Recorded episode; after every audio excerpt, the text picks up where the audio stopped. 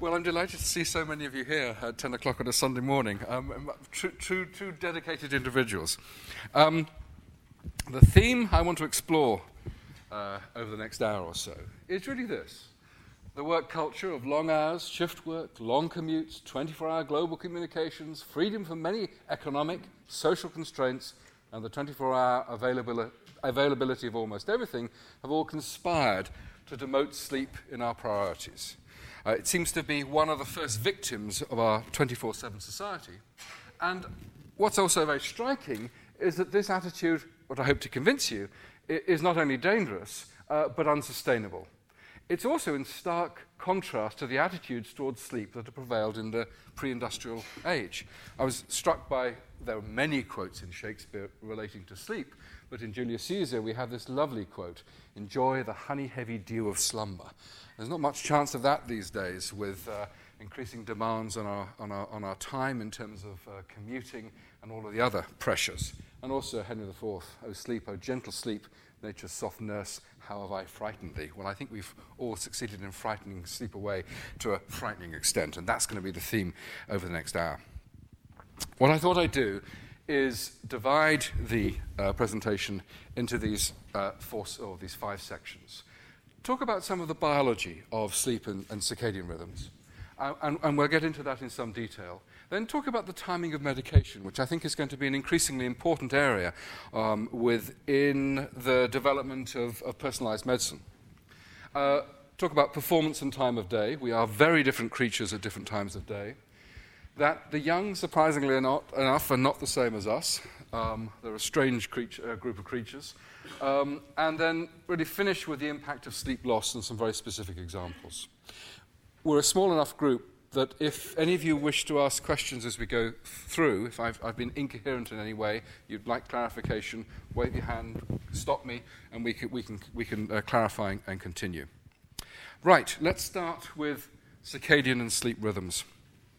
Now, these 24-hour body clocks and sleep processes have really captured the popular imagination. I have to say, not always helpfully. And I thought I'd share with you some recent pain. This was an article in the Daily Mirror on time to set your body clock. And I worked quite hard with Beth Gibbon, who I hope is not in the audience. Is Beth Gibbon in the audience? Anybody from the Daily Mirror in the audience? That's a relief. And so I was fairly comfortable with statements like, "Natural rhythms rule our bodies and dictate the best time for a range of activities, and here's our countdown." Less comfortable with things like, 10 a.m., have a bikini wax. Here we go. Pain intensity is at its lowest between 8 and 10 a.m., says Professor Russell Foster. It's not entirely clear why, but it's probably because pain receptors aren't as alert as they are later in the day. Now, I promise you I never said that. And I certainly never said 6:30 p.m. heralds the start of 2.5 hours of sex and booze. So you can't always believe everything you read in the newspapers. Of course, all this nonsense is alluding to some extraordinary, wonderful biology. If we were to measure essentially any physiological behavioral parameter in ourselves, we'd see very marked changes throughout the day. And I'm just illustrating one or two of them here, and we'll talk about the implications of these later on. The hormone melatonin. Essentially nothing during the day, huge release at night. Core body temperature. Very low point, 4 to 6 o'clock in the morning, in anticipation of activity. It rises to a peak in the early evening, 6 to 8 o'clock in the evening, and then in anticipation of rest, it'll drop off. Yes? Will these slides be accessible anywhere? I can certainly make them into a PDF, and I guess we can make them available somehow, yes. No. Yeah. Absolutely. I've also... I can also send you a review, a PDF of a review, which covers this as well. So we've got this change in core body temperature, a change in alertness and cognitive performance, and we'll illustrate that in some detail later on, and other things. So, for example, even our ability to process fats. If you give an individual a constant infusion of fat, triglycerides, for example, the ability to get them out of the circulation is better during the day than the night. And as we'll see, that may have some important implications for night shift workers. Essentially, the point I'm trying to make is that every parameter you measure has this dynamic change, this fine-tuning, this shifting by an internal representation of a day, these circadian rhythms. And, of course, what they do is fine-tune physiology and behavior to the varying demands of activity and rest. Now, these circadian rhythms, and, of course, from the Greek, circa about a day, persist under constant conditions. And that's a very important point. So if you or I were to go down to a dim, dark cave, constant light, constant temperature, we still show these changes of core body temperature, sleep-wake, and all the rest of it. Clearly, if one would exercise, you'd elevate core body temperature, but it will be superimposed upon this constantly changing 24-hour baseline. Okay. Now, what generates it?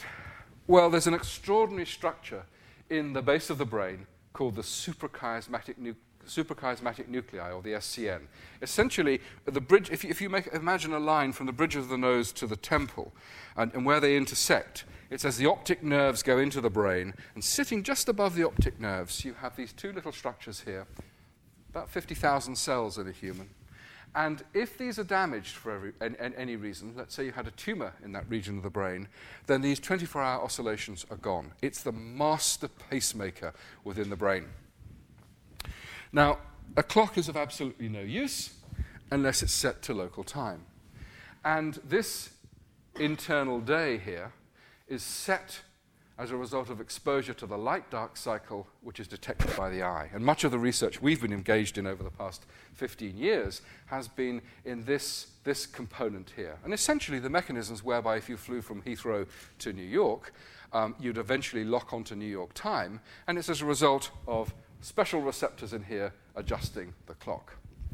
What's turned out to be really quite remarkable is that you can take a single neural cell from the SCN, and you can stick it in a dish, and you can record 24-hour oscillations in electrical activity, which means that this circadian rhythm is the property of subcellular mechanisms.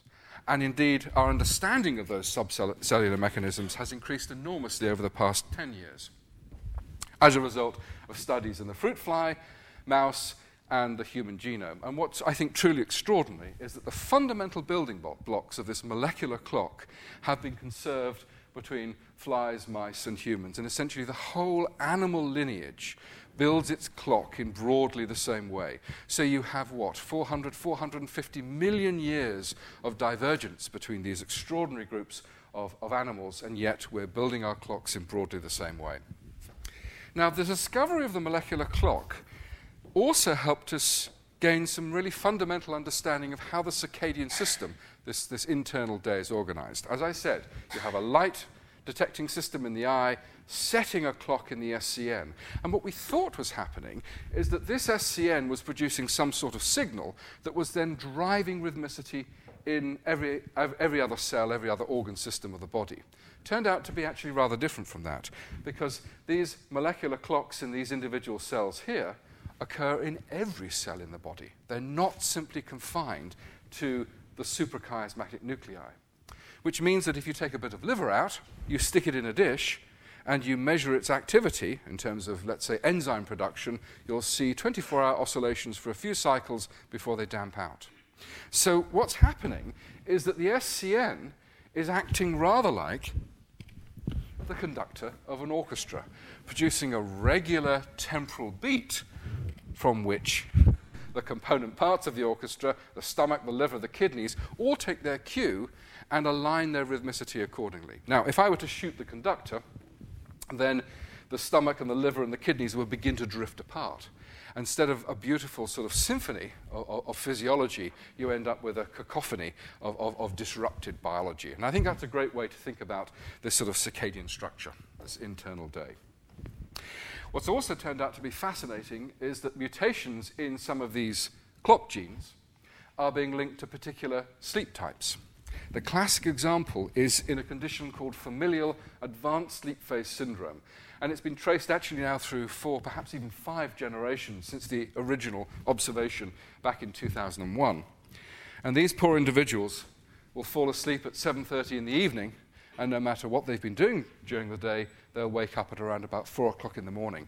Their whole body clock has been shifted earlier in time. And what we found out, not us, but the groups in the United States, that a single tiny change in one of those clock genes is responsible for this profound impact upon complex behavior, the timing of the sleep-wake cycle. So there's the biology. Any questions so far about the nuts and bolts of the system? I thought, couldn't resist, yes? What about all those many people who are nocturnal? I mean, animals. Well, that's an extremely interesting question, because the pattern of gene expression in the SCN of a mouse is exactly the same as the pattern in a human, as far as we can tell. It's not inverted. So a really very interesting question that I'm excited about is how downstream is the signal switched? And we simply don't know. And in fact, nocturnality and diurnality has some very important implications, as I'll touch on in a moment. Any other questions? Yes, at the back. With light to the trigger, yeah. Is there a longer-term seasonal effect? Yeah, in fact, we've just published we just sent off to the publishers a second book on seasonal physiology, because there's in addition to this daily change, of course, there's also seasonal modulation, and we think that there's certainly the expanding and contracting day length is having a big impact on a variety of different aspects of our physiology and behaviour. So, for example, susceptibility to disease changes throughout the seasons. In non-humans, mammals like sheep, for example, it's that expanding and contracting day length which is driving reproductive responses. A really interesting complex physiology there. Yes? Does it change where you live geographically? Well, that's also fascinating, because susceptibility to multiple sclerosis, for example, and George Ebers has done some beautiful work in Oxford on that. The further you go away from the equator, the greater your chance is of developing MS. And it seems there's also a month of birth effect. So if you're born in March, April, I think it is, there's about 11% greater chance of developing MS than if you're born in November. Now, these are subtle effects, but they're statistically absolutely solid. And one idea is that perhaps it's maternal vitamin D levels, which of course are determined by exposure to sunlight, that may be important in these effects. So yes, lots of exciting seasonal modulation. Okay, we can come back to mechanistic questions at the end. Let's now move on to the timing of medication. Well, in view of these dynamic changes, perhaps it's no great surprise that our responses to disease and treatments will also vary over the 24-hour day. And so there are lots of time-of-day health implications. This is a paper now that's 10 years old by Smolensky, who plotted time of day on this axis and then looked at the peak time for a whole range of different pathologies and events. Now, we won't go through all of them. Some very interesting ones is the pain of osteoarthritis tends to be an evening pain, whereas rheumatoid arthritis tends to be a morning pain. And so part of the initial screen that a GP may make is that, are you having evening pain or morning pain? It's not absolutely diagnostic, but it's part of the general modulation of joint pain by the clock. Asthma attacks, for certain forms of asthma, have a 300-fold greater chance of having an asthma attack between 2 and 4 in the morning than any other time of day. Those are relatively mild, I suppose, depending upon your perspective, but the rapid rise in blood pressure is having hugely important effects. These data show the rise in blood pressure rising from around about 6 o'clock in the morning, peaking to around about 12 noon. And again, let me stress, this change in blood pressure will occur irrespective of what you're doing. So if you're lying completely flat on a bed, throughout the whole day, you'll still see this change in blood pressure. And so what activity will do is then superimpose blood pressure upon this moving baseline. And if you can, and then if you look at the numbers of individuals having heart attacks, then you see there's a huge peak in this early hours of the day, about a 40 to 50% greater chance of heart attack in this sort of 6 a.m. to 12 noon window. Big numbers here. In the same way, stroke, there's a 49% greater chance of having a stroke between 6 a.m. and 12 noon compared to any other time of the day. And again, the data are really quite marked. Overall, taking all natural causes of death into account, there's a almost 30% greater chance of dying between 6 a.m. and 12 noon than at any other time of the day. So, when it comes to 12 noon today, and let's hope we're all here, you can have a sigh of relief because, quite seriously, you've survived the most dangerous part of the day. Okay, in view of these dynamic changes, what you might predict, of course, is that we would all be taking the right drug in the right amount at the right time. Now, on the whole, we usually get the right drugs, more or less. Right amount, I'm not sure about, and right time is very rarely taken into consideration. Most drugs and drug treatments are not given on the basis of body time, but on the basis of convenience alone. And it's worth asking your GP, well, why are you telling me to take this with food? It may well be that the drug will have some irritant effect upon the stomach, but invariably it's because when you're eating, you can associate taking the medication. You don't forget to take the medication. And indeed, compliance is one of the great problems of taking medications. Now, you challenge the drug companies, and I do get funding from drug companies, and I do chat to them quite a bit. And you talk to them, and they say, "Yes, of course, we know about all this. You know, this is old stuff. We know all about this, but we don't have to worry about it, because we develop drugs that survive in the body for long periods of time, and so essentially, more or less, peak coincide with the peak in the pathology. And then you point out, of course." This is actually rather a dangerous strategy because it greatly increases the potential side effects that medications may have. What you're doing, of course, is then giving a drug at a higher concentration that's required for longer than required. And as we know, the side effects lead to the taking of more drugs. It's very rare that you're just on one type of medication. It's usually associated with other medications which are dealing with some of the side effects. And so you can get locked into this pattern of side effects, drugs, more side effects. And that's, I think, the point I'm trying to make here is that we could be a lot more intelligent about the way we deliver our drugs. Drug timing is really important. Intelligent testing of drugs is also something I'd like to touch on. We use rats and mice, and the lady here was talking about nocturnality versus diurnality, and that's the point I want to make here. We are a diurnal species, and invariably drug testing is taken on us during the day, not during the sleep phase. Whereas drug testing on rodents, we're waking them up in the middle of their sleep phase and testing them and extrapolating 12 hours back to the wake phase. So already, on the basis of what I've told you, that may not seem like the smartest thing to do. But the big question is, does 12 hours really matter? Well, in some cases, it very much does. This is, again, an old study looking at the delivery of a bacterial toxin to, I think it was mice. Yes, it was mice. And this is the percent mortality. And you see that towards the end of the light phase, 80% mortality in this group of mice, and dropped to around about 20% mortality 10 to 12 hours later on. So time of day is having a big effect on the impact of these drugs on the mice.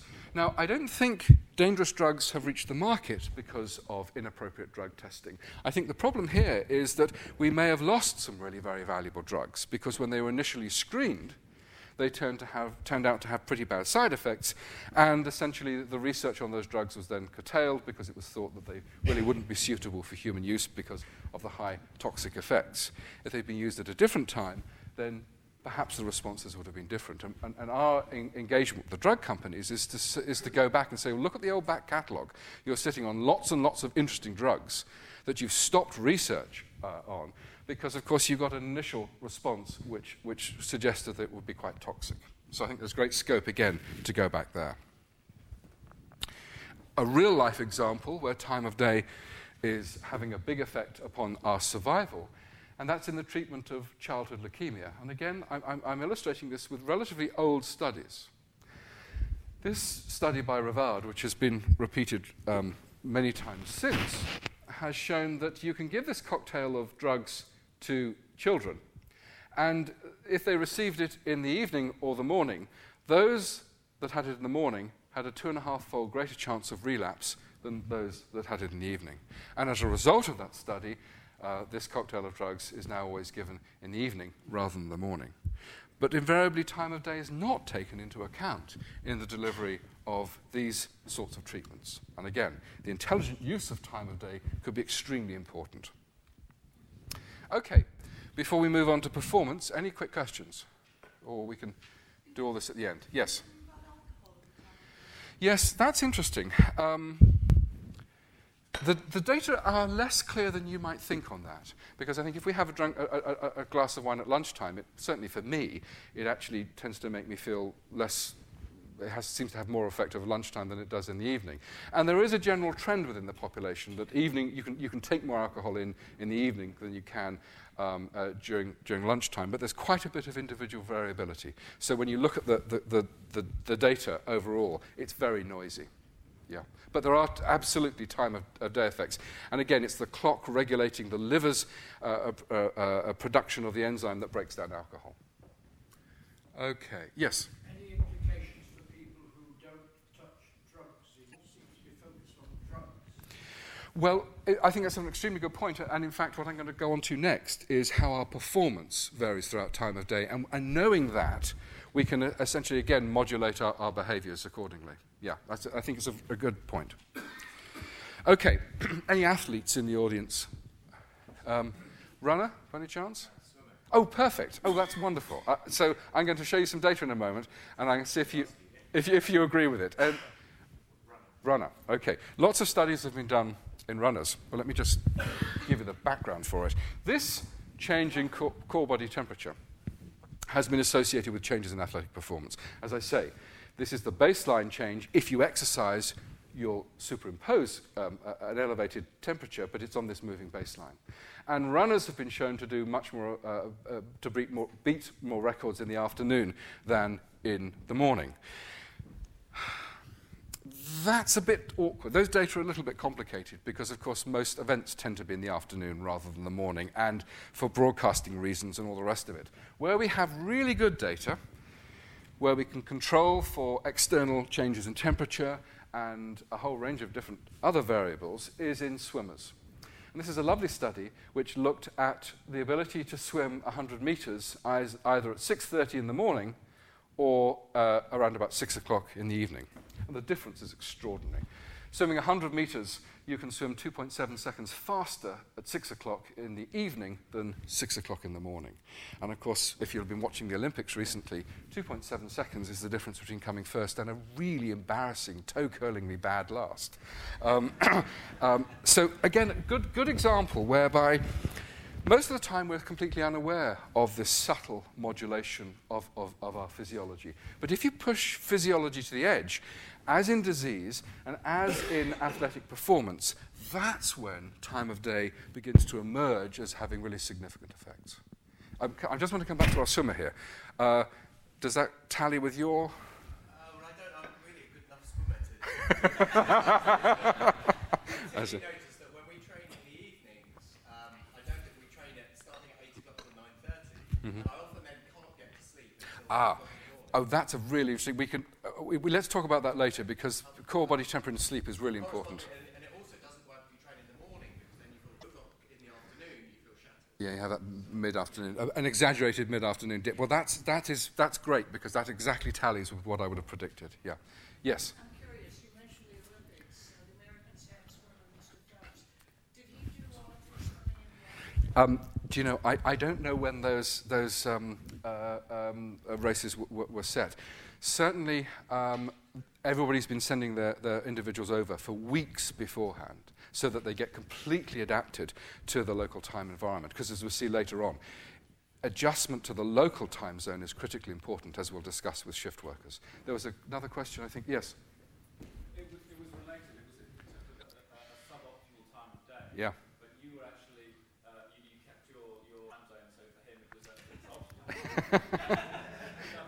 Well, Yes and no. The problem about shift work and jet lag, as we'll discuss sort of later on, is that it's a smear. When one travels from London, let's say, to New York, it's not that you're 5 hours time different. It's that all the internal rhythms are misaligned, so that the brain is a slightly different time from the stomach, which is a different time from the kidneys and liver and all the rest of it.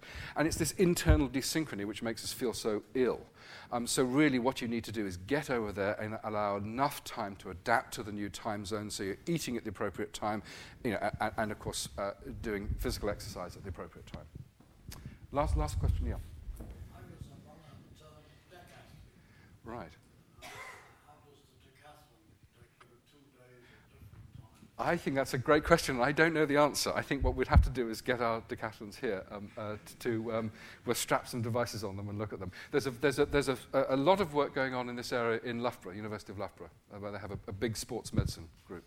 I once asked that question, any athletes in the audience, and Roger Bannister put up his hand, and he gave me a bit of a grilling, actually. Okay, well, let's look at another area, which is cognitive performance. And I think intuitively we would all agree that we may not be at our best between 4 and 6 o'clock in the morning. But what I want to illustrate is how very badly impaired we are. And this is a lovely study by Lamond and Dawson. And what they did was look at the drop in cognitive performance. And here's standard, and this is a drop away from baseline, with time of day and alcohol consumption. Okay, so let's look at the first data set here. So what we're seeing is that individuals are consuming alcohol, and this is the blood alcohol concentration, and this is their drop in performance. Okay, I know it comes a huge surprise to many of you, but as you drink, your abilities to perform a whole variety of tasks actually drop off. Now, at a blood alcohol concentration of, I think it's 0.085, you're legally drunk in the UK and I think many other European countries. And that produces a drop in cognitive performance of around about minus 15. Let's now do the same experiments. The variable this time is time of day. So throughout the day, there's a little bit of a mid-afternoon dip. Again, quite variable, depending upon what you've been doing. I mean, your experience of doing vigorous exercise in the morning can actually exaggerate that mid-afternoon dip, so that fits in beautifully. But it's not a huge effect. Where you see a massive effect is after around about 8, 9, 10 o'clock in the evening, you see a huge drop in cognitive performance, so that 4 to 6 o'clock in the morning, your ability to perform cognitive tasks is worse than if you were legally drunk. And of course, you can show that this is an endogenous rhythm here, because look, even though these people have been awake longer, their ability to perform tasks is actually better than these individuals here. Lovely illustration of the circadian clock-driven change in cognitive performance. And if you take nothing from this lecture other than the fact that if you're driving a car at 4 to 6 o'clock in the morning, you have a 4 to 5 times greater chance of having an accident than any other time of the day. So it's very serious, and we'll illustrate why it's serious again later on in the presentation. Is there a known compounding effect? Yeah. The prediction would be yes, but I don't know those data. Yes, I mean, that would certainly, if you combine alcohol consumption with time of day effects, you would predict an exaggeration. But I'm not sure if that's actually been done. It certainly wasn't done in the original study. Be worth. Exactly. Okay. Well, again, no great surprise. Young people are different from the rest of us. Are there any teenagers in the audience here? Oh, splendid. Good. I will call upon you maybe later on for some input. All right. Well, I think we're all aware of the fact that there are evening people and morning people. Evening people are those that like to get up late and go to bed late. Morning people go to bed early and get up early. And interestingly enough, tiny changes in some of those clock genes are being associated with an evening or a morning preference. So there's a genetic component to our predisposition for being morning and evening people. But there's also a very important developmental aspect, and it changes really very markedly with age. This is some lovely work done by my mate in Munich, Till Renneberg, who has plotted here morning to evening preference in a whole range of different tasks with age along this axis. Now what you see is that from the age of 10, males, which is the blue line, go to bed later and later and later and later and later and later until around about the age of 21 and a half, and then start to turn. And at around about 50, they're going to bed and waking up at the same time as females, who tend to rise, go to bed later and later, never as bad as males, and turn earlier, sort of around about 19 and a half, and then again collapse to this sort of age of 50. Till I'm loath to discuss this, but as we're all friends, I will. Till said, and this explains why old men marry younger women, because they're going to bed and waking up at about the same time. I leave you to make your own judgment on that. The point I wanted to make is that if you take a 20-year-old and you compare them to a 50-year-old, the wake and rise times are about 2 hours shifted on average. And so the data I've been showing you earlier was sort of on the average adult. So this cognitive performance here, we're beginning to wake up at around about 8 o'clock in the morning. We're beginning to sort of become awake. And that's for the average adult. But if you take an adolescent, a teenager, their ability to start cognitive processing is beginning to rise at around about 10 o'clock on average in the morning. And for a very significant group, perhaps as much as 10 to 20%, it's been estimated there's a 4-hour delay. So they're beginning to wake up at 12 noon. Now, okay. Are you morning, evening? Are you disastrous at getting up in the morning? Yeah. You are. Okay. Has it got worse since you've got older? Yeah. Okay. Well, you'll be glad to know that by the time you're 50, you'll it'll have resolved itself. Okay.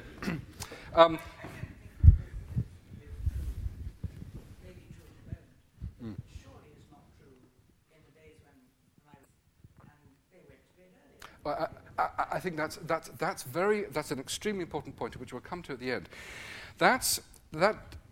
The duration of sleep is different from the timing of sleep. And sleep duration, this is having hugely important effects on sleep duration, because what's going on, of course, is that people are not going to bed at sunset anymore. They're going to bed much later because of electric light. So they're going to bed later, but they're getting up early because the electric light and the alarm clock is telling them to get up, go to school, go to work. And so what you find, and I'll show you the data for this later on, that this has a big effect on sleep duration. And changing sleep duration has a big effect on our performance. So you're absolutely right. Okay. So teenagers and young adults are being forced to function at a time of day which is suboptimal for performance. Now I reviewed, this is actually quite important data. Does this matter? Some lovely work by David Goldstein and Lynn Hasher, University of Toronto. There's a lovely new centre there on circadian and cognitive performance. Have actually asked teenagers and adults to perform a whole range of tasks, either mid-morning or mid-afternoon. Now, the teenagers improved by greater than 10%, whereas their teachers went down significantly in the mid-afternoon. Actually very important, because, of course, if you ask a teacher, and are there any teachers in the audience here? Okay, right, you're going to probably really start to get irritated with me now, but let's discuss it. If you ask a teacher, generally speaking, when is the class best able to perform, let's say, mathematics or some other high cognitive task, they'll say definitely mid-morning. The solid data suggests actually they would be better in the mid-afternoon. Your ability to teach is better in the mid-morning compared to the mid-afternoon. The kids are half asleep, so they're easier to control. So by the time mid-afternoon comes along, you're tired, your cognitive performance has gone down, and they're bouncing off the walls. This change in our cognitive abilities and the perception of our abilities is really quite important, I think, in the teaching environment. I tried to outline this in an article to the Times Higher, 5th of January 2007. And put all the data together, and I was really quite pleased with this. Got quite a bit of debate going, and then the Daily Mail got hold of it, and we had this thing. Yeah. So you can imagine what happened when I entered the tea room the next morning. And one of my colleagues said to me, "Oh, you haven't seen the best of it. Go online and look what people are saying." And Barry McKay, who I've never met, made comments like this. Okay, so this is I think an area of serious debate, but again we have the Daily Mail to deal with. Okay, so really again coming on to the lady's point, sleep problems are more complex than a maladapted clock. The impact of sleep loss is really, the most dangerous part of our manipulation of the 24/7 society. Society is generally sleep deprived, and it's for a whole range of different reasons. I mean, largely the invention of the electric light bulb has allowed us to change profoundly our activities and extend them into the night. You could say, well, we were surely doing this with candles and things. Well, candlelight is fairly dim, but also, it's worth bearing in mind that during the 18th and, in fact, a big chunk of the 19th century, the cost of a candle was the equivalent of a working man's daily wage. So people didn't really have much access to artificial light. And, of course, if they were burning fat, they were burning food. And that simply wasn't a luxury until, really, the 18th century. These are some data from 2001 from a colleague in from Chicago, University of Chicago, showing the average amount of sleep every 24 hours for the various age groups. And they're bouncing around 6 to 7 hours. Some other data has suggested that there's been quite a marked change from the 1960s to fairly recently. This is a bit of an outlier here. It suggests that adolescents were getting over 9 hours of sleep at the turn of the last century.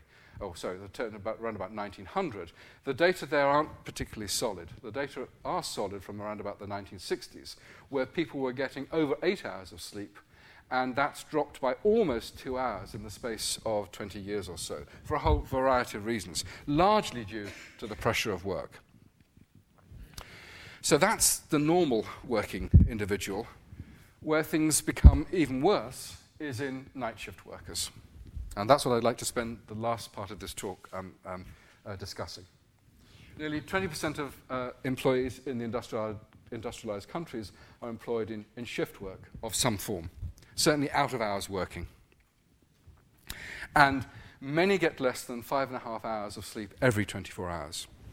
And if one did that to a political prisoner, you would be had up in the International Tribunal at The Hague. That would be torture. And yet, a significant number of people are sleeping 5.5 hours or less every 24.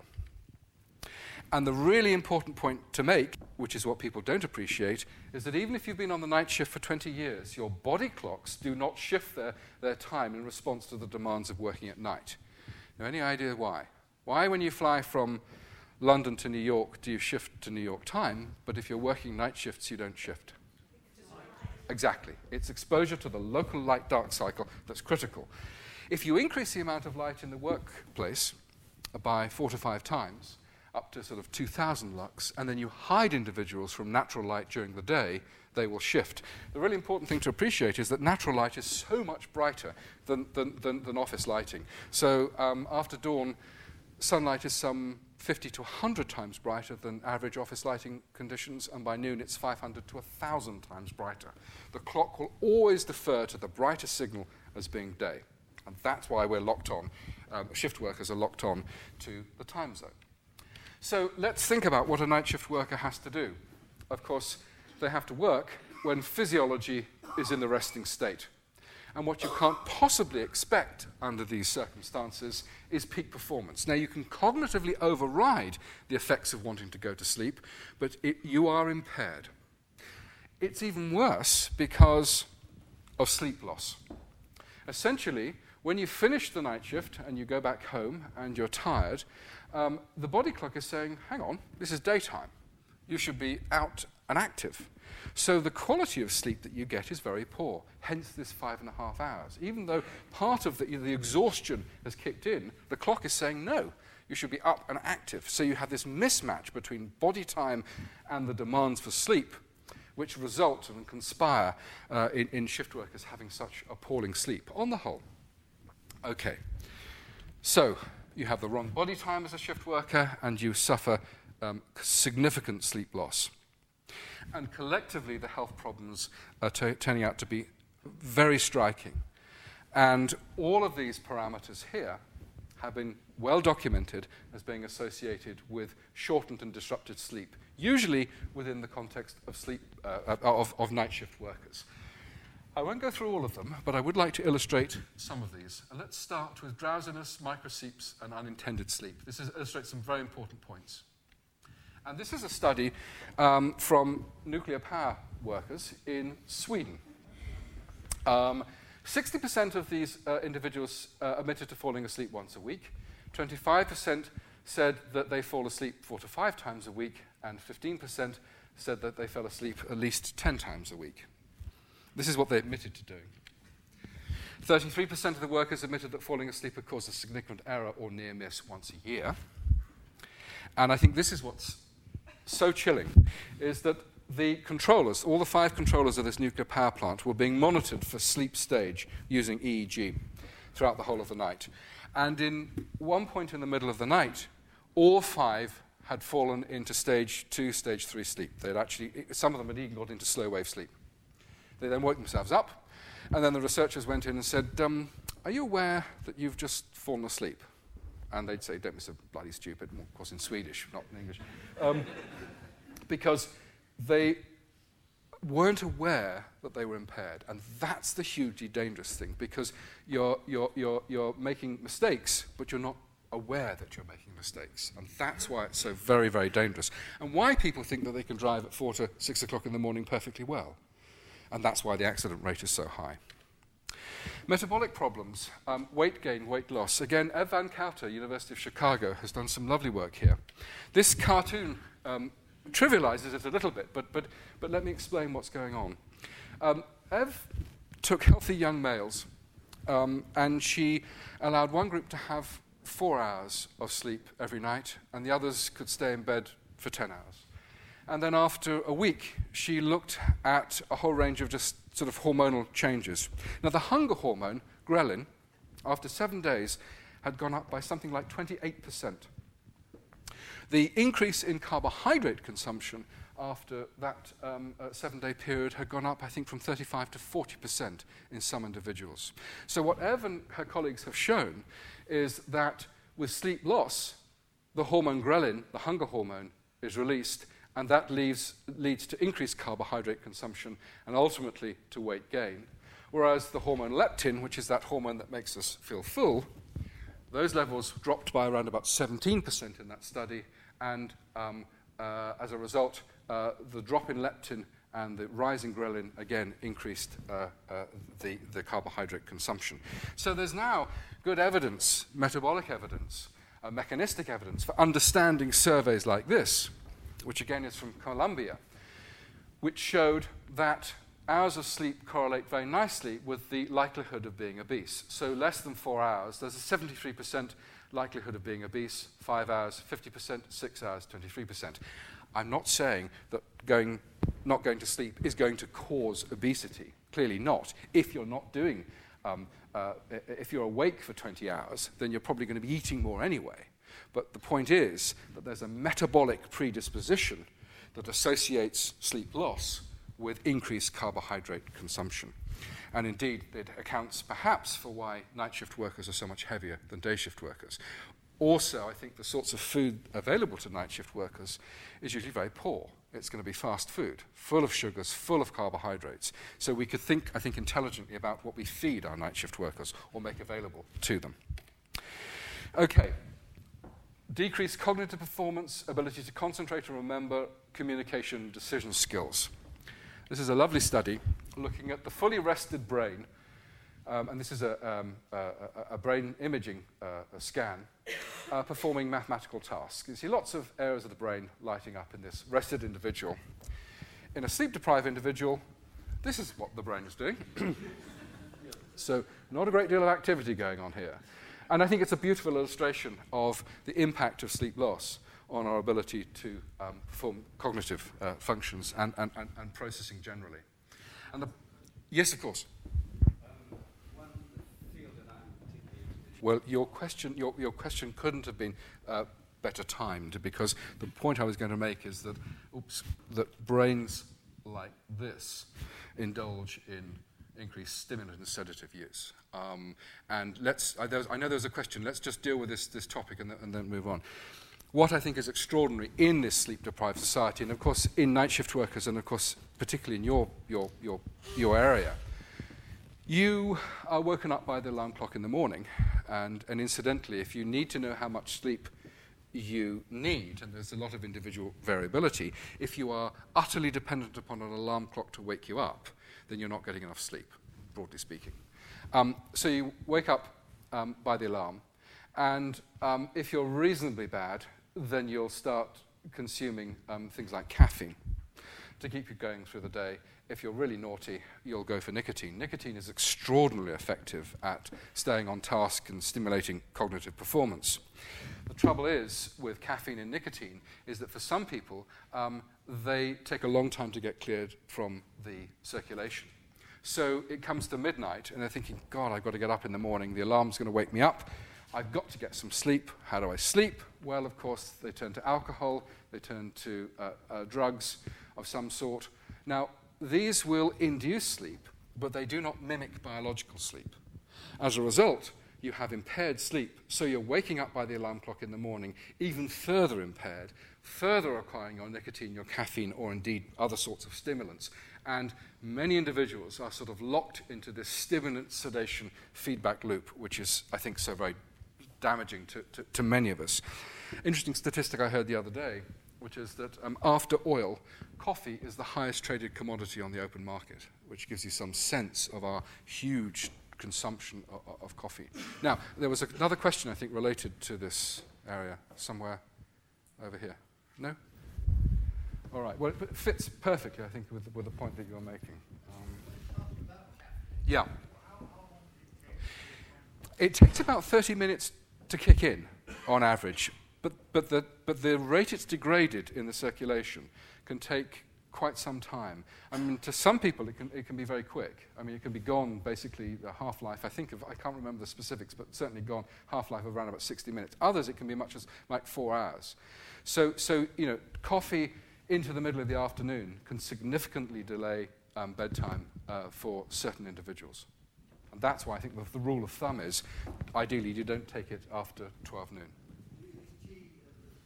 It depends. I mean, it's supposed to be, but I have to say that my own experience doesn't reflect that. So it's not an area I know much about, but yes. I mean, it's supposed to be the same. The caffeine in tea is supposed to be the same as coffee. Yeah. Does decaffeinated have as much? No, it generally, if you need to take coffee in the afternoon, take decaf, yes. I think there was a question there. Is weight loss helped by sleep then? Yes, that's... That's the absolute. Well, I'm drifting into Daily Mail territory here, but certainly on the basis of what we understand of the mechanisms of ghrelin and leptin, increased sleep should reduce ghrelin levels. Yes, and therefore your predisposition to consume carbohydrates. Yeah, so you know those data I think are really very very interesting.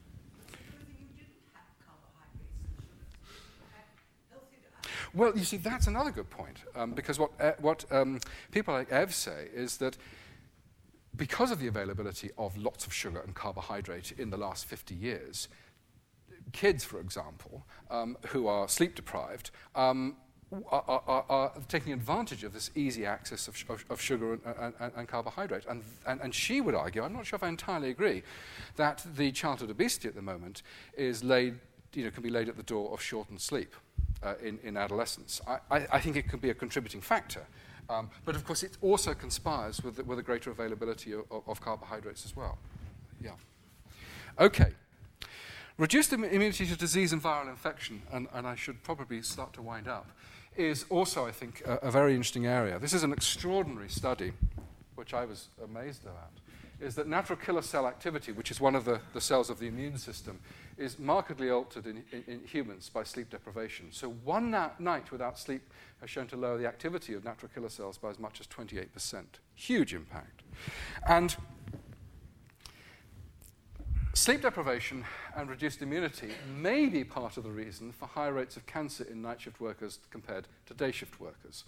There's some very good data now that's been reviewed by the Medical Research Council, which has looked at nurses working a night shift versus a day shift and compared their rates of breast cancer and colorectal cancer.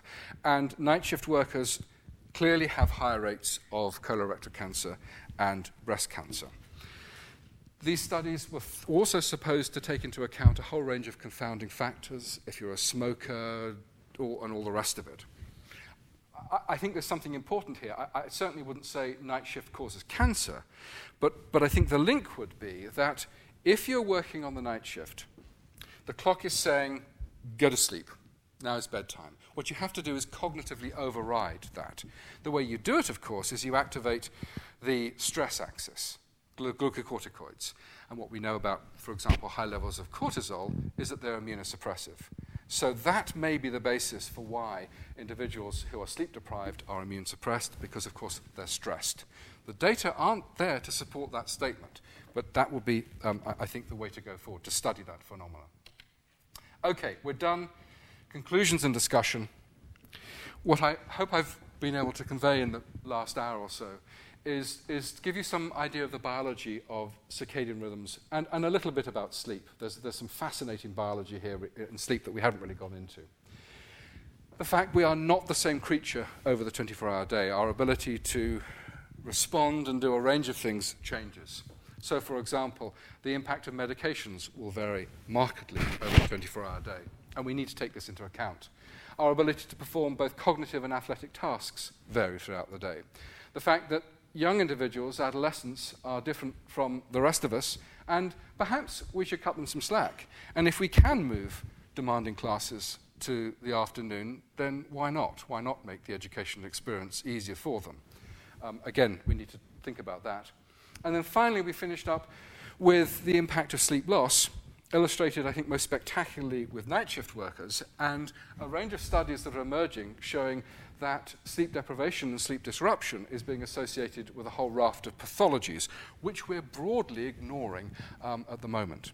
Now, to finish, one thing I'd just like to touch on is good sleep hygiene. So what do we do about the teenager that wants to go to bed and get up late? Well, knowing that they have this predisposition, what we need to do, of course, is count back 8 or 9 hours from when the alarm clock goes off and say, ideally, this is the time you should be asleep. How can we aid that process? Well, you need to really try and stabilize your sleep-wake times. Be fairly regimented about it.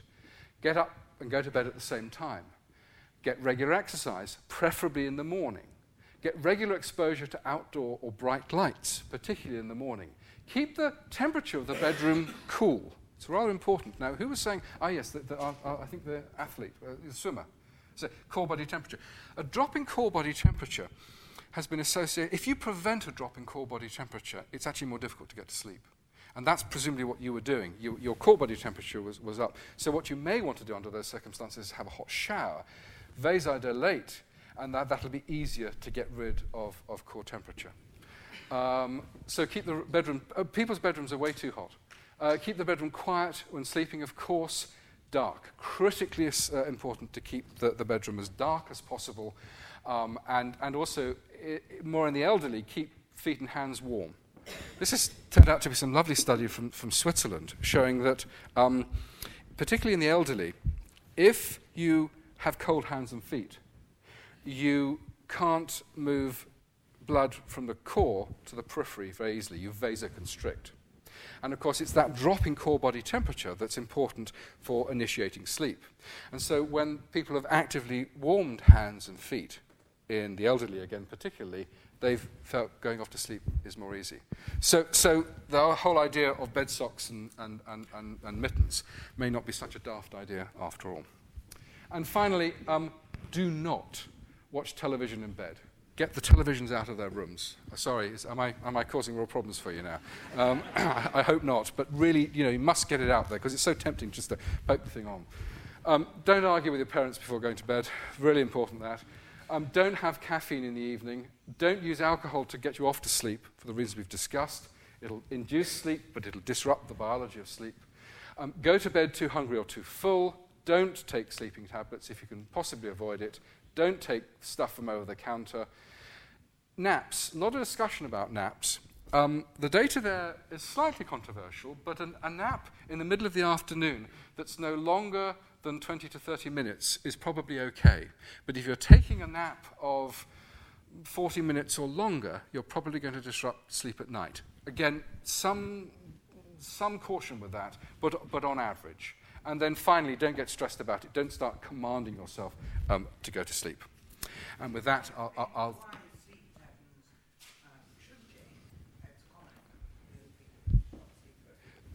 and we don't. There's lots of reasons for that. First of all, there's some evidence that the suprachiasmatic nuclei, that master pacemaker, isn't working as well as it did. And that's hand-waving. There's some arguments that there are anatomical changes going on in that structure. But we can't really correlate that specifically.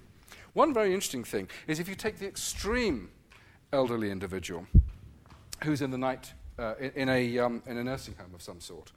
Now, it's been shown that in the nursing home environment, you can encounter as little as 2 minutes of natural light every day. And that simply isn't enough as a strong signal to hit the clock and set it to local time. So what happens in those individuals is the clock starts to drift. Sleep-wake patterns get later and later and later. And then, to stabilize the sleep-wake, the individuals are then put on some sort of sedative. And it's been shown very recently in a lovely study by Os van Summeren from the Netherlands. And this was in a nursing home environment, and the individuals were demented. They had signs of dementia. He turned a ragged sleep-wake profile into a beautiful square-wave function by having bright lights in the living areas during the day, darkness in the bedrooms at night. And what was also significant is that he actually improved the cognitive performance of these individuals. Not by a huge amount, but by a significant amount. So again, there's lots of reasons why the elderly may find sleep-wake more of a problem. Bladder function is also one of them. But exposure to a robust light-dark cycle has shown to be particularly important. And with that, I should finish and then take questions. Yes, question. Oh! I'm so glad you said that because this is my research. How long have we got? No, not long enough. So, what we've shown is that the eye is doing two fundamentally different things. It's grabbing light for vision, but there are specialized receptors in the eye, different from the ones you're using to make an image of me, which are detecting the dawn dusk signal, going into the clock, and setting the clock to local time. And so you can be visually blind. And this is what we showed, but still have those receptors and regulate your clock. And we published a lovely study on a lady just recently on that. If you have no eyes, then your ability to regulate the clock is gone completely. So we must be very careful in the way we define blindness. Visual blind, the fact if you've got your eyes, but you've got a disease which breaks down your rods and cones, you possibly can still regulate your clock. If you have no eyes, you drift through time for the rest of your life, essentially with unremitting jet lag. It's truly dreadful. Yeah. And in fact, I was in Scotland, when was it? Gosh, Friday, talking to a whole bunch of ophthalmologists about this. We need to make that as part of our clinical assessment and indeed part of our clinical guidelines. Yes? Yes? Yeah, it's, again, a fascinating question. First of all, there's I know some of you won't like this, but there is absolutely no evidence that the phase of the moon will affect our biology. And in fact, moonlight's very interesting because it appears fairly bright visually, but actually it's not bright enough to shift the clock unless you stare at it for a very, very long period of time. And that relates to a very important difference between the visual system and those receptors regulating the body clock. They're fairly insensitive to light, and they need quite a long light exposure to actually shift the clock. Yeah. Yes, question here. Can you recommend any good presents to people for Christmas? I would suggest Rhythms of Life, our book, which is an absolute classic. Okay, about the bag. Professor, thanks for a fantastic hour. Pleasure. Just Yes. The famous stories of that church was surviving right throughout the Second World War. Yes. What happens? I remember here 40 years ago I used to have an absolute. What happens in the continental countries that have CS? Oh, well, the Churchill thing is very interesting, and that beautiful Roy Jenkins biography, I think there's a quote from Clemmy saying, as long as Winston got his full 8 hours, no matter when, he was fine. I mean, I have to say that he was fueled through whiskey and cigars and masses of stimulants, so I'm not sure if Churchill is a good rule of thumb. However, you raise a very interesting point about the siesta in Spain, for example. Of course, what you do by taking a nap is there are two components that determine sleep. There's the clock, which is the stuff we've been talking about, but then there's a thing called sleep pressure, and it's the intuitive part about sleep, which is the longer you've been awake, the greater your need for sleep. And what an app does is actually push back the sleep pressure so that you go to bed later. And that's been the classic sort of situation with in Spain, where eating in 9, 10 o'clock in the evening is perfectly acceptable because, of course, individuals have had a siesta in the mid-afternoon for longer than 20 minutes, some significant amount of time. And what's interesting, of course, is that with the modernization of Spain and the industrialization of Spain, these habits have gone out of the window, the siesta. And indeed, you're beginning to see a change in the pattern of eating. They're tending to eat now earlier in the evenings, which is quite fascinating, I think. Yes, over there. Very interesting. Okay. Say you travel somewhere like Australia. Yeah. And you only go in a short period of time to your own business. Yes. What's the best way to... It's a tricky one. If you're traveling west, it's much easier. Because our body clock is longer than 24 hours, it's easy for us to lock onto an expanding day, broadly speaking. And I think many of us would find anecdotally that traveling to the States, even to the West Coast, is relatively okay. And you can adapt fairly quickly. Traveling east is a real problem. It's a problem because we're trying to adapt to a contracting day. But it's worse, because our response to light isn't uniform. So, for example, if we see light at dusk, we tend to delay the clock. We go to bed later the next day. If we see light at dawn, we tend to push the clock forward in time and go to bed earlier. Now, traveling to Australia, we want to advance our clock in time. The trouble is, if you take a flight from London to Australia, you leave London usually on a night flight, and arrive there in the morning, and you're hitting your clock in exactly the wrong phase. You're hitting it during the delay phase. You're shifting it that way rather than actually forward. So if you want to adapt, you hide from natural light until the middle of the afternoon, then take the sunglasses off and go out, and then you're hitting the clock during the advanced phase, which is what you need to do to adapt to Australia. If you're only going to be there for a few days, you have no hope of adapting. You just take the coffee. No, I didn't say that. But I mean, I go to Perth quite a bit, and what I found, which fits with the biology, is if I arrive in Perth, particularly in their afternoon, early evening, I get over my jet lag far more quickly than if I arrive in the morning. So try and get a flight to get you there later in the day. Then you're hitting the clock in the right phase. But yeah. At the end of October, our clock is going to change. By 1 hour. When we lose an hour and people are getting up an hour earlier, you see a blip in the accident rate for the 3 days following. So there's actually a significant statistical effect of that 1 hour sleep loss. Yes. I think I've exceeded my time, ladies and gentlemen. Thank you very much. Oh, I see. Thank you very much.